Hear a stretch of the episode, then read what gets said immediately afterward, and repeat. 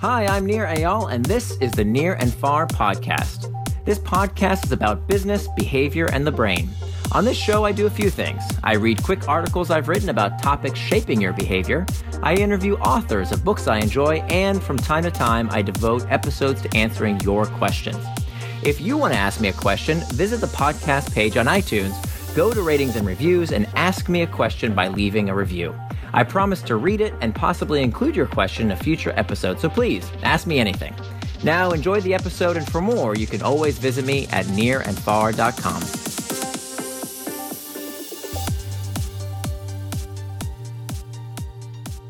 Love is measured by the benefit of the doubt, the secret to true kindness, by Nir Eyal, narrated by Johnny Heller. Babies. They're such jerks, aren't they?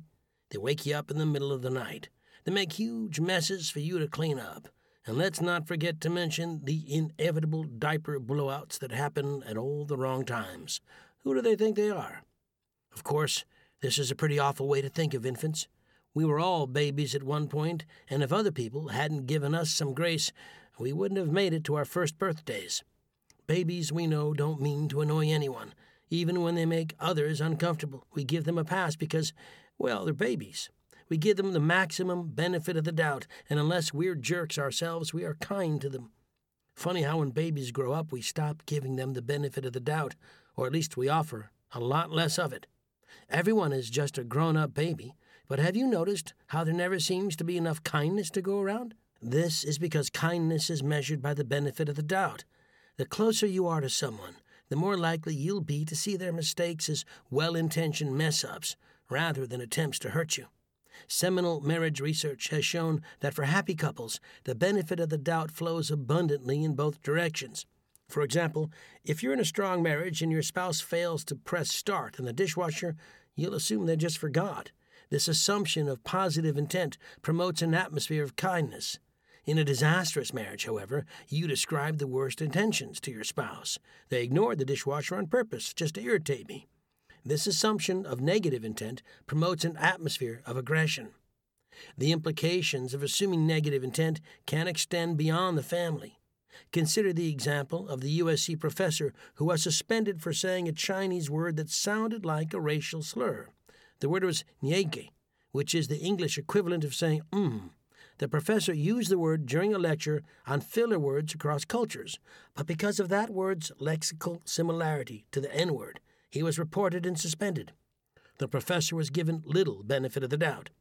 Still, on the other side of the coin, it's possible to extend too much benefit of the doubt to people we like or who are on our side. We do this all the time with the political candidates we support.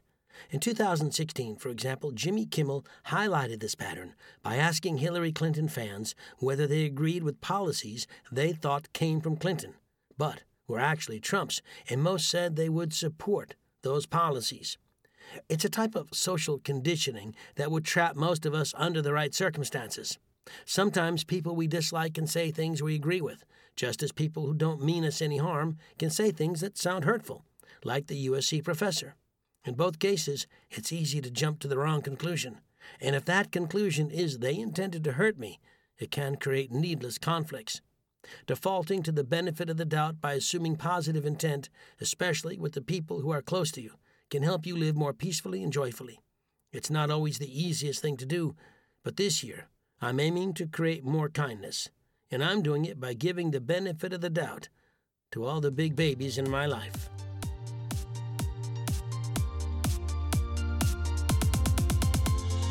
Thanks for listening to this episode of the Nir and Far podcast. You can always find more at my blog, nirandfar.com. And don't forget, if you have a question you'd like me to explore in a future episode, leave me your question in the form of a review for the podcast on iTunes.